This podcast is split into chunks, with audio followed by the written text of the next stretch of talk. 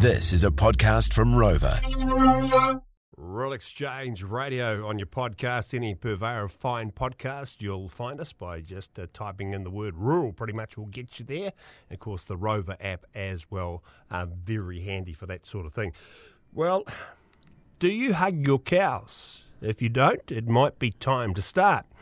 A Queenslander has set up his own company, the Cow Cuddling Company, where you can hug the bovines as a form of mental health therapy.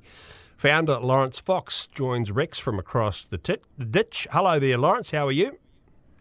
Yeah, really well. Thanks. Thanks for having me. Yeah. So tell us about this uh, social, en- how this social enterprise came about.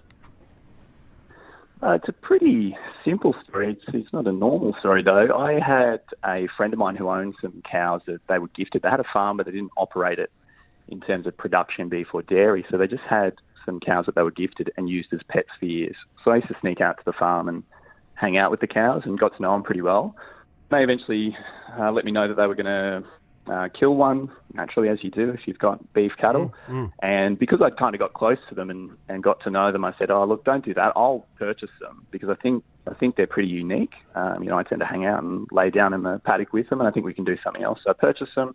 Had a bit of a research online and found out that in the Netherlands, over 10 years ago, this uh, farmers established a practice of having their their lovely cows um, that might be quite happy with human contact. They would put them out in the paddock, and people could drive past and pull up and pay a bit of money and hang out with the cows. And that's blown up, and it's pretty big across uh, the US and North America at the moment. So I thought I'd give it a crack in Australia, and it's gone really well.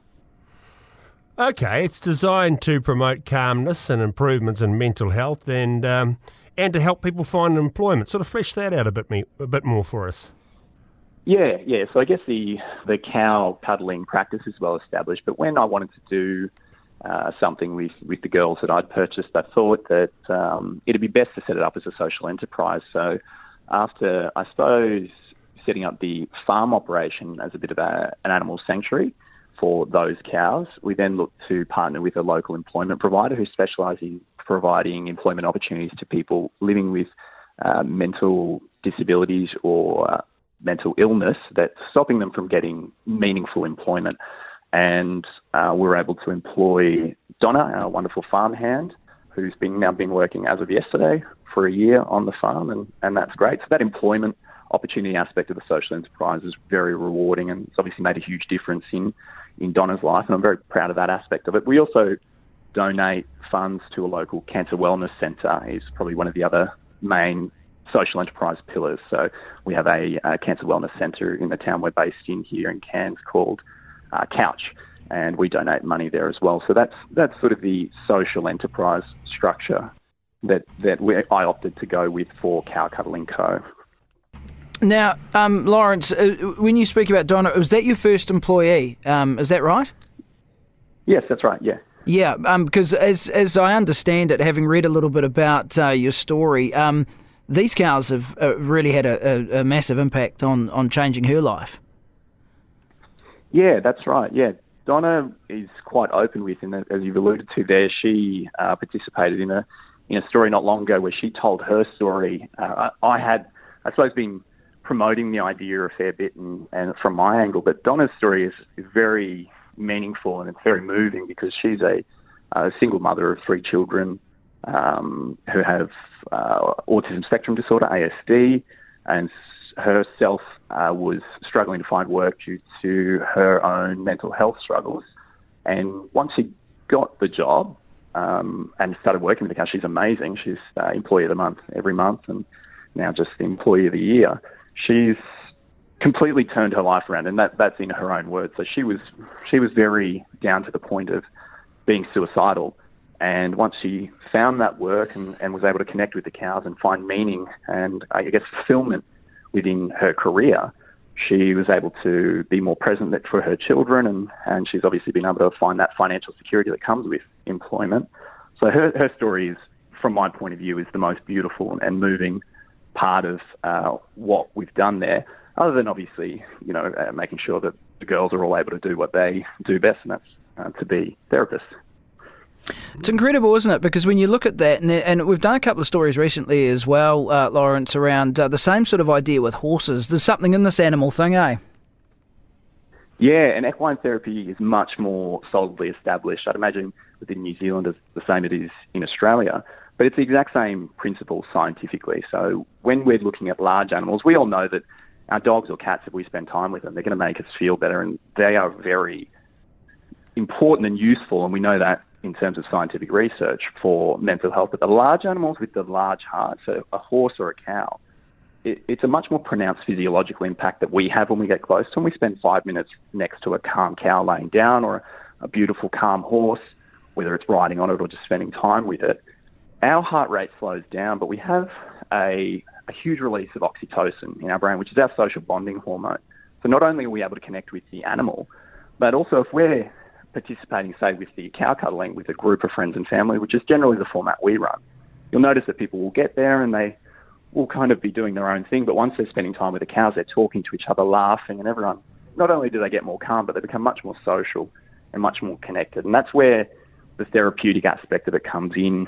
And I suppose the example of young children with uh, autism spectrum disorder, ASD, will come in and not be able to look me in the eye or talk to me when they first arrive, and I greet them and run them through the process. But five minutes, ten minutes with the cows, and they're all of a sudden kind of telling me this cow's doing this for this reason, and, and this is why, you know, this is what this cow's thinking about. And you see that they, they come out of their shell and they're very engaged and making eye contact and speaking. So that it's within Australia, we have a, a national disability insurance scheme, an NDIS, which allows for funding of certain therapeutic services, and that social building capacity is actually covered under the NDIS. So in that use case there, it's um, it's something that can be government funded because those children are able to do that on a regular basis over time, and, and it will directly improve their general social capabilities.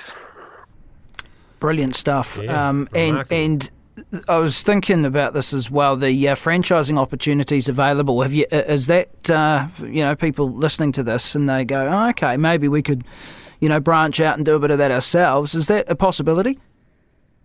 Yeah, absolutely. Yeah. So we're doing that at the moment. We've uh, just got our first uh, franchise that we will be, I suppose, branching out from the initial operation, and that is a situation where we're we're looking to promote that uh, social enterprise model. So if people were keen to not only um, participate, so look to be operating this sort of service, if they actually wanted to get involved with, I suppose, the model that, that we've put together there, we're able to provide that support and the connections to the uh, social enterprise associations and organisations in New Zealand, along with our sales um, systems and everything like that. But realistically, I, more than anything, I want to advocate for, I suppose, this as uh, an alternative within within the let's say the beef and dairy industries are the primary means that that uh, farmers will look to generate income from cows, mm. but or cattle. Um, but there is certainly a third option there, and it's worth considering because a lot of farmers wouldn't necessarily think that it's worthwhile if you only have a very small herd and you're not able to kind of sell uh, with several thousand dollars worth of margin. But because people are coming along and they're paying per hour, it's it's more of uh, the concept of renting or leasing the cows out mm. at an hourly rate. And over the lifetime of the animals, it's a much more profitable model. So it's not going to be suitable for everyone, but it's just something where whether or not Cow Cuddling Co. is the the exact brand or the model that, that people want to run in, it's something that it's handy if we're aware or those that are interested are aware that it's an option and it is viable and uh, it's worth considering if it's something that people are interested in. Well, there you go. That is um, fascinating stuff there, Lawrence Fox, Fox from the Cow Cuddling Company in Queensland there. Dom George, gee, I'm sort Cowcuddlingco.com. Yeah. Check it out. Um, check it out. Yeah. I mean, I, up until about a third of the way through that interview, I was still going April 1st. I'm still feeling like it. and then, of course, when he talks about uh, the, the, particular client, the mother of the three autistic spectrum, you know, just unreal. Um, that's, that's when you go, well, you know what? That's amazing. Um, yeah. Yeah. Um, but blown away by that. So did you say cowcuddlingcompany dot uh... cowcuddlingco.com is yeah, uh, the website. Yeah. yeah. If you want to find yeah. out more, see what people are saying, that sort of thing, and uh, judge it for yourself. Yeah, away you go. This is Rural Exchange.